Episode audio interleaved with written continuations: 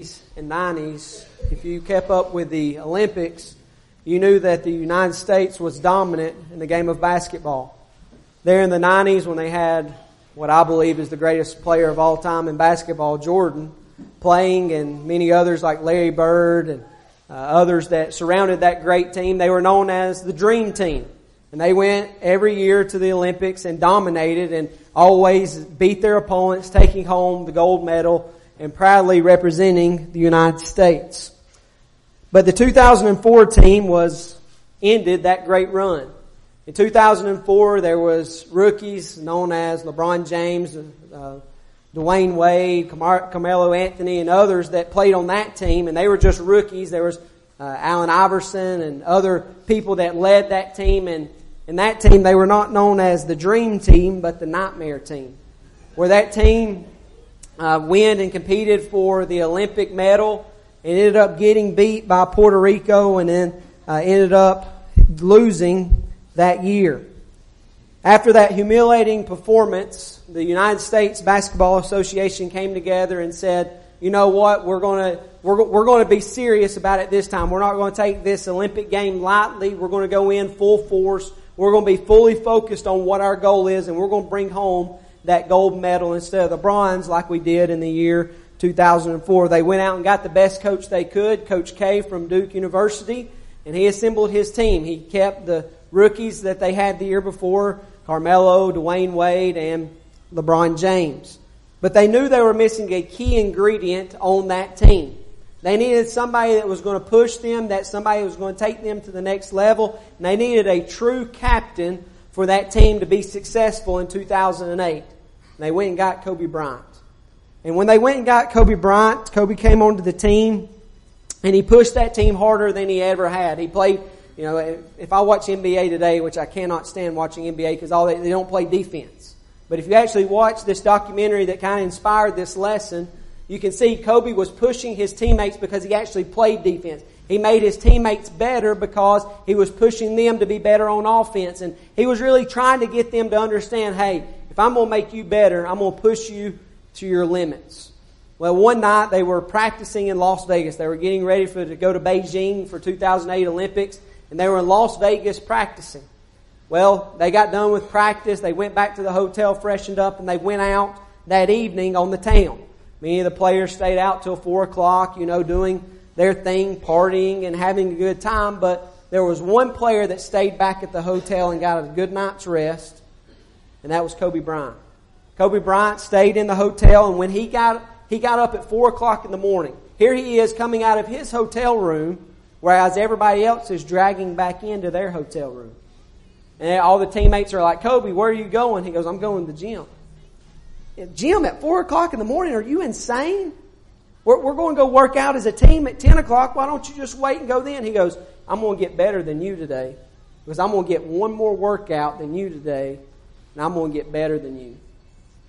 And that kind of stuck with that teammate. The next morning at 4 o'clock in the morning, it wasn't just Kobe in the gym. There was about two or three others. And by the end of that week, the whole United States Olympic basketball team was coming together at four o'clock in the morning to get that extra workout in because they knew that was what it was going to take to bring home the gold medal. I'm going to get one more work in out more than you guys. And he had a great influence on that team.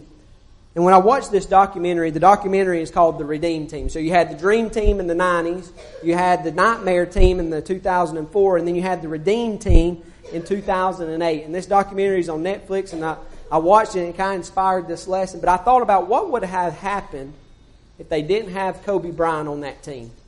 What would have happened if they didn't have Kobe Bryant pushing them to be better? What would have happened if Kobe Bryant didn't make that team come together as one to do that. And I thought about Kobe's just one person, but because of his influence of just being one individual person, he influenced all of his teammates. He influenced his coaches. He influenced that whole thing. And you know what happened in 2008? They went to Beijing, China. They completed for the Winter, Winter Olympics, and he led them to victory. Think about just one person and their one decision their one dedication, and that led them to a gold medal. You know, the Bible talks about the importance of one. In Luke chapter 15, we see the importance of one sinner that repents and come home, comes home to God. In Luke chapter 17, we see about the one that came back to thank Jesus. How about the one mustard seed? You know, a mustard seed is so tiny, it's so very small, but what does Jesus say about the power of one grain of mustard seed? Has the faith to grow into a full, blown tree. And that represents our faith. We have the faith of a mustard seed, we'll be able to move mountains. And you think about just one little seed that can grow into those things. How about the power of one sermon? Acts chapter 2, leading 3,000 to obey the gospel. How about the power of one missionary, the great apostle Paul, as he went out throughout the whole region preaching and teaching that Jesus was the Christ? How about the power of one decision? You think there in Genesis chapter 3 about the decision that Adam had and Eve had to sin and how that sin entered in the world because of that one decision. But how about the power of one man? You read in Romans chapter 5 about how that through sin entered in through one man and how that one man, that is the second Adam, came and redeemed man from all sin. How about the power of one? This morning, the title of our lesson is Be the One. You might be thinking, I, am I'm, I'm, I'm, I'm tiny. I, am old. I, you know, I'm not, I'm not really important in this picture. But how about one? Can you be, can you have the faith of a grain of a mustard seed? You might be thinking, I'm small, I'm, I'm not important, I'm not a Paul, I'm not an elder, I'm not a deacon, I'm not a preacher, but I'm just saying, can you be the one? I want to talk about how you can be the one this morning. Start out with me in, in the book of Ezekiel. Ezekiel chapter number 22. Our first point this morning from this text here in Ezekiel is be the one that stands in the gap. Be the one that stands in the gap. Of course, there's much sin that has entered into Jerusalem. There's much conflict that is happening here in, in Ezekiel chapter number 22. How that there's wicked leaders and, and they need to rebuild this wall. Look at verse number 30. This is a verse you're probably very familiar with. So I sought for a man among them who would make a wall. So here they are looking for somebody that would take them and lead them He's seeking out among many different men. Notice this, make a wall and stand in the gap before me on behalf of the land that I should not destroy it. But notice this next phrase. But I found no one. You know what's better than no one? Someone. Someone is better than no one. If they are willing to work, willing to put forth the labor, willing to put forth the hours, the commitment that it takes to be the servant of God that it requires. Be someone who is willing to stand in the gap. Here they are looking for somebody that is, that will stand in the gap, take lead, take charge, but they're not willing to do it, and there was nobody to do it. Go with me to Isaiah. We're going to see something very similar here, but something also very different. Here Isaiah is in the presence of God, and uh, there's these angels that, that they read about here. Um, King Uzziah has died and they're sitting on the throne of God. But look down at verse number 8. This is probably another very familiar verse to you. Also I heard the voice of the Lord saying, Whom shall I send and who will go for us? Here again, a very similar situation. They are looking for somebody to take the lead, somebody to take charge, and what happens? What does Isaiah say? And then I said, Here am I, send me. You know what we have in so many other circumstances in life?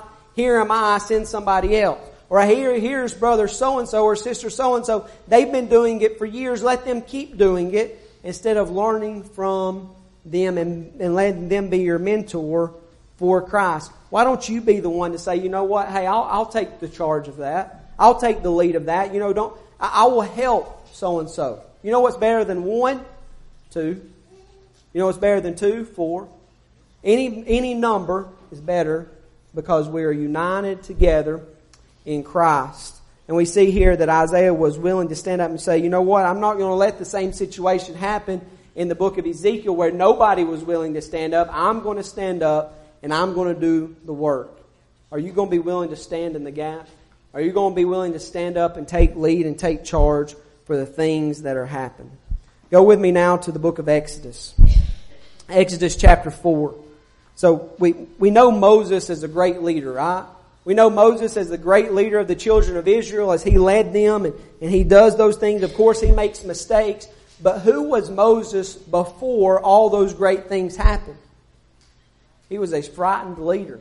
Look, look at Exodus chapter 4, beginning at verse number 13. He, look at verse, we'll just start in verse 11. So the Lord said to them, who has made man's mouth? He said, I'm not a good spokesman in verse 10, so he, he keeps making excuses. So the Lord says, hey, I'm not going to take your excuses. Verse 11, so the Lord said to him, who will make the man's mouth, or who will make him mute, deaf, and seeing the blind? Have I not I the Lord? Now therefore go, and I will be with your mouth, and teach the ways of what to say. I, am going to be with you. You know what the Lord is doing? He's taking, taking away every excuse Moses can have. But of course, Moses comes up with another excuse. Look at verse 13. But he said, Oh my Lord, please send by the hand of whomever else you may send. How many times does that happen today? I, I really don't want to do it, so I'm going to volunteer somebody else to do it. Right? And that happens in every facet of life. It happens at the workplace. It happens even in the church, school, whatever organization you're involved in people are not willing to stand in the gap. What about the church? If we're not willing to stand in the gap, if we're not willing to stand up for Christ, as we're going to talk about more here in a few moments, you know what's going to happen? The church is going to die. It's going to dwindle. But we have to be willing to stand in the gap, be the person that God wants us to be, and be committed to Christ. The way that, and this is kind of the application to this point, if we're going to be the one to stand in the gap, we got to be fully committed to the work of the Lord. Not, not something, you know, that's just half-heartedness, but we have to be fully committed to doing the work of the Lord. You know what Jesus said? If somebody says to go, go a mile with them, what are you supposed to do? Go the extra mile with them, right? Go with them two miles. You know what that, many people say that's going the extra mile. But I heard somebody say it like this. Why don't you will, be willing to go the Savior's mile? Why don't you be willing to go the distance that Jesus went for his cause? Jesus ultimately gave his life for us. He sacrificed his, himself for us. But what about us? What are we willing to sacrifice? What are we willing to give up? What are we willing to say, you know what, I'm going to put that aside this weekend because I know the importance of coming and helping out on the door knocking or whatever event may be happening, being the one to stand in the gap. Why don't you be the one? It only takes one. And I want you to think about this. What if you're the one that stands in the gap and then others join you, just like they did with Kobe? What a great scene that would be. Not only be the one that stands in the gap, but be the one who stands up for Christ. Be the one who stands up for Christ. You know, in Romans chapter 1, in verse number 16, there Paul says, For I am not ashamed of the gospel of Christ, for it, the gospel, is the power of God unto salvation, to the Jew first and also to the Greek. We are not to be ashamed that we are Christians. We're not supposed to be ashamed of what Jesus did for us, that He came to earth, that He died, that He was buried, and He rose again the third day. We should not be ashamed of those facts. We should not be ashamed to be a member of the church of Christ. We should not be ashamed of those things. Because we live in a culture today, you know what that, that happens? If you don't gr- agree with the masses, if you don't agree with the political views of somebody, you know what they do? They cancel you. But you know what that should not do to us? That should not harm us and that should not scare us because we should not be ashamed of the gospel of Christ. We should always stand up for the truth and don't worry about getting canceled no matter what the consequences are. If any man suffer, let him suffer as a what? Christian. There, there, there might be times in our life where we stand up for Jesus where persecution might arise. And we need to be prepared for that. We'll talk more about that later. We need to stand up for truth when it concerns morality. You look at the morality of this country. You see the things that are done, the things that they are made legal in our nation today, and how far away they have gotten from God's Word. You know what we need to do? We need to stand up for what is right. We don't need to let them silence our voice, but we need to let our voice be heard because God will be with us. And God's word is one that needs to be expounded upon. And, and and said we need to be, be standing up for truth concerning sex, uh, concerning morality and things such as abortion. You know, we, we see today different events that happen, all these different marches and all these thousands upon thousands of people that come together and, they want to keep abortion legal. What about us that say abortion is sin, abortion is murdering of a baby? What about us? Why don't we let our voices be heard? And we need to be willing to stand up for that cause of Christ. What about the issue of homosexuality? We need to stand up for Jesus. We need to be the one that stands up and says, you know what homosexuality is? It's a sin. God is the, the creator of life. He is the creator of marriage and His plan for marriage is one man, one woman for life. And we need to stand up for that. We don't need to be scared and, you know, shy away from it, but we need to just simply say, you know what God's Word says is one man, one woman for life. Matthew chapter 19, verses 4 through verse number 6. And we shouldn't apologize for it. We we need, we need to stand up for the truth concerning salvation. We need to stand up for what the Bible says concerning God's plan for salvation. We need to stand up for the truth concerning the church. There are many attacks today on truth and the attacks upon the church itself, but we need to defend the church by standing up for God's Word. Not upon, uh, I'm, I'm trying to say this correctly. Don't, don't stand up because it is the organization, but stand up for it because we believe what the Bible says concerning the things that we do and what we practice. We need to stand up for the Bible. Be the one who stands up for God. There's a song that I, I'd never heard it until I think I was in Nicaragua on a mission campaign and a guy actually preached on it and then I came home and heard it. It's What Will You Do with Jesus? Now there's two different versions of that song. And one of the versions actually says this, Jesus is standing in Pilate's hall, uh, forsaken, betrayed by all. And then he talks basically about how Jesus was left alone by all of his followers. And he says, What will you do with Jesus? I want to ask you this morning, what are you going to do with Jesus? You know, Jesus, there we can see in the gospel accounts how that he was left. All his, all his followers, the ones that loved him, left him. But what are we going to do when it comes tough times with Jesus? Are we going to be the one that stands up or are we going to be the one that conforms to the world? Number two, not only be the one that stands in the gap, not only the one that stands up for the truth, but be the one that stands out. Be the one that stands out. Go with me to Romans chapter number 12. Romans chapter 12. This is a very familiar verse, I'm sure, to most of you, but it really emphasizes the point that Christians are to be different. If people in the world don't see you as somebody that is different, then maybe you're not living your life fully as a Christian. You, look at what Paul says here, and we're going to look at what Peter says more here in a, in a second. But Paul says here in Romans 12 verse 1, I beseech you therefore, brethren, by the mercies of God, that you present your bodies a living sacrifice, holy and acceptable to God, which is a reasonable service. Now look at verse 2. And do not be conformed to this world, but be ye transformed by the renewing of your mind, that you may prove what is good and acceptable and perfect will of God. What does it show us there? That Christians are to be the ones who stand out among the crowd. We're not to be conformed to the crowd, to be conformed to the masses, to be conformed to the world, but we are to be transformed, be different by the renewing of our mind, that we may be able to prove those things. We should be different. Have you ever been called strange? As a Christian, now I'm not talking about just, you know, maybe, you know, different, but I'm talking about because you are a Christian. Why, why is it that you come to church on Wednesday night? That's just strange to me. Why, why is it that you, that you really spend a lot of time doing these things at church? That's just really strange to me. Why is it that you don't, don't, don't use language like everybody else? That's really strange to me. Why is it that you don't drink? That's really strange to me. You know, that's what the Bible tells us to be is strange. You're, you are commanded to be strange. Go with me to 1 Peter chapter 4.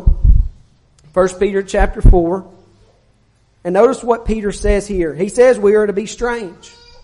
1 Peter chapter 4, beginning in verse number 1. Now, let me ask you this. You might be thinking, you know what, I, I kind of just fit in. I'm not really different than anybody else. Notice what Peter says here concerning those things. If we're kind of going along to get along and we, we've kind of compromised and we kind of fit in with the world, notice what Peter says here in verse 1. Therefore, since Christ suffered from us in the flesh, arm yourself likewise with the same mind. Notice this part. For he who has suffered in the flesh has ceased from sin. If you're, if you are enduring suffering, if you're enduring persecution, if you're enduring those things, you know why? It's because you have made a breakaway from sin. You have not conformed yourself to the world. You have transformed yourself, breaking away from sin. But the thing we notice here is we need to be willing to stand out because we might have to suffer for it. Notice what he says there in verse 1. Therefore, since Christ suffered for us. You know what would happen if we do not suffer? That means we are superior to Christ. Notice, what, notice how he opens up this, this passage. Therefore, since Christ suffered, are we superior to Christ? Absolutely not. We are inferior to Christ. Since we are inferior to Christ, we need to be prepared to suffer. Arm yourself with the same mind, the same mind that Christ had, Philippians 2 and verse 5, and that is to have the mind of Christ. Look at verse 2. That he should no longer live in the rest of his life in the flesh of the lust of men, but for the will of God. Who do you live your life for? Do you live your life following after the things of this world, the, lustly things, the worldly things? Or do you live after yourself, after men? You can be one that stands out, that keeps your focus on the will of God. Not on the will of man, but on the will of Almighty God. Look at this third verse, and this is where we're getting into those things that talks about how we can stand out. For we have spent enough of our pastime doing the wills of the Gentiles. Now, one thing you need to understand here is anytime you see a, a parallel or a comparison talking about Gentiles, it's talking about those that are non-Christians. Those that are outside of Christ. He says, we have spent enough of our pastime doing the wills of the world, doing the wills of sin. Notice what he says here. When we walked past tense in lewdness and lust and drunkenness and revelries and drinking parties and abominable idolatries. We need to be, we need to stand out by the things that we don't do.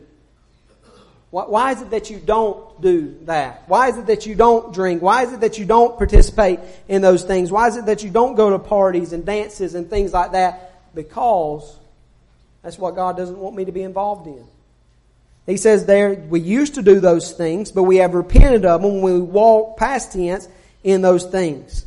Now look at verse 4. This is kind of our point we've been getting to. In regards to these things, those things we used to do that we're no longer a part of, they think it, underlined it, strange. They think it's weird, in other words. That what? That you do not run with them in the same flood of dispensation or the same excess of right speaking evil of you. You know what's going to happen? You're going to say, you know what, I'm not going to participate in those things. And because you don't participate in those things, they might mock you, they might make fun of you, but you know what we need to do? You need to be the one that stands up for Jesus, and not only stands up for Jesus, but stands out because of those things. And we need to be prepared to be made fun of because of our faith. We need to be willing to stand in the gap. We need to be willing to be the one who stands up for Jesus. We need to be willing to be the one that stands out. And lastly, we need to be the one willing to share the word with others.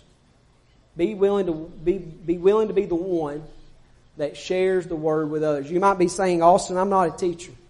But I understand the Great Commission. Matthew chapter 28, 18 through 20 there where Jesus said, Go ye therefore and make disciples.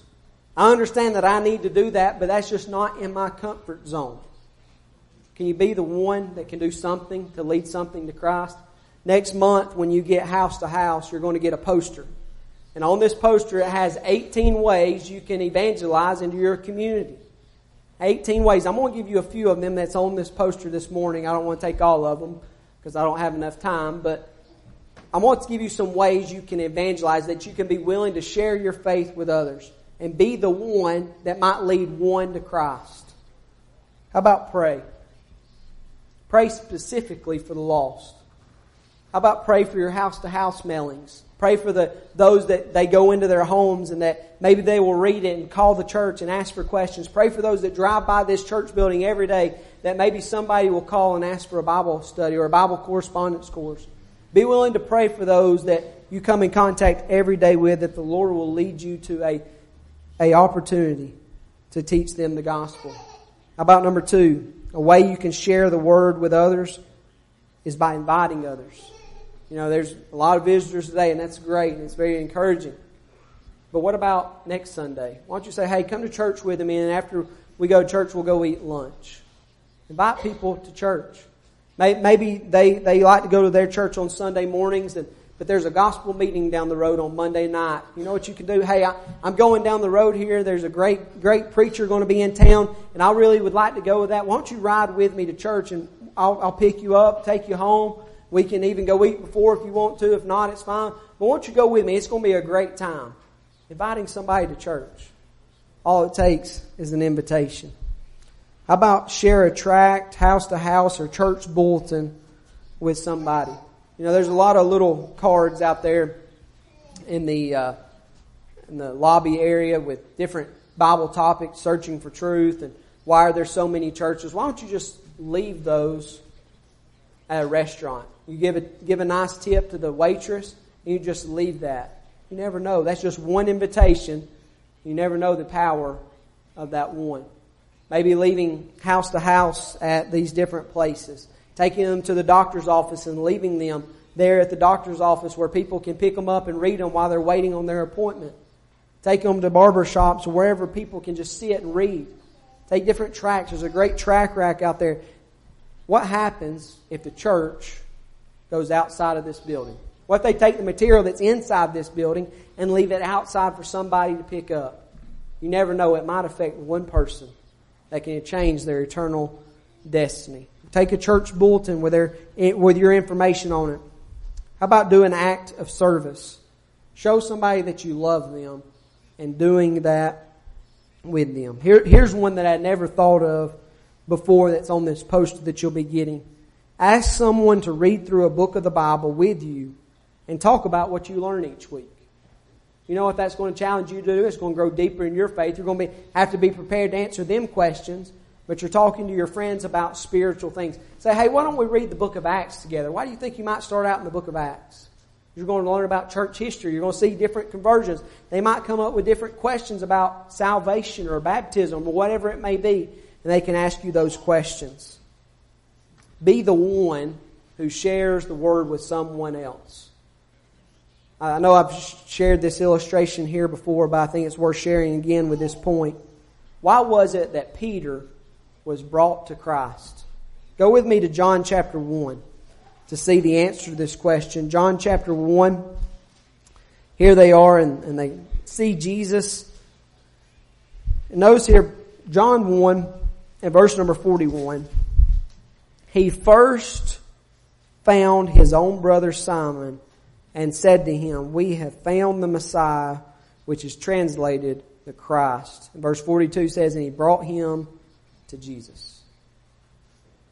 Now, we don't read much in the New Testament or even in the epistles about the brother Andrew. But you know what we do read about? Read a lot about Peter. How that he took one person. He found Jesus. He found the, the Savior. He found the Messiah. He found the Christ. And what was the first thing he did? He ran and found his brother. And he brought his brother to Jesus. And the great impact that that made. I always think about Marshall Keeble. I don't know the number of baptisms that Marshall Keeble uh, baptized into Christ, the amount, amount of people that he led to Christ throughout his lifetime. But I wonder who's the one that taught Marshall Keeble the gospel. Who's the one that taught you the gospel? And how many people are you willing to lead to Christ because of the truth that you have and the willing that you're willing to do for one. Save one. If you save one, it's worth it all. Be the one that makes the difference. We see there in that story of, of Peter the power of one soul. What are you going to do this week? What are you going to do this month? What are you going to do this next year? Next year is just around the corner, a few weeks away. What are you going to do to make a difference? Are you going to be willing to be the one that maybe helps step up and step out and stand up and shout out the truth of God's Word? Are you willing to do that today?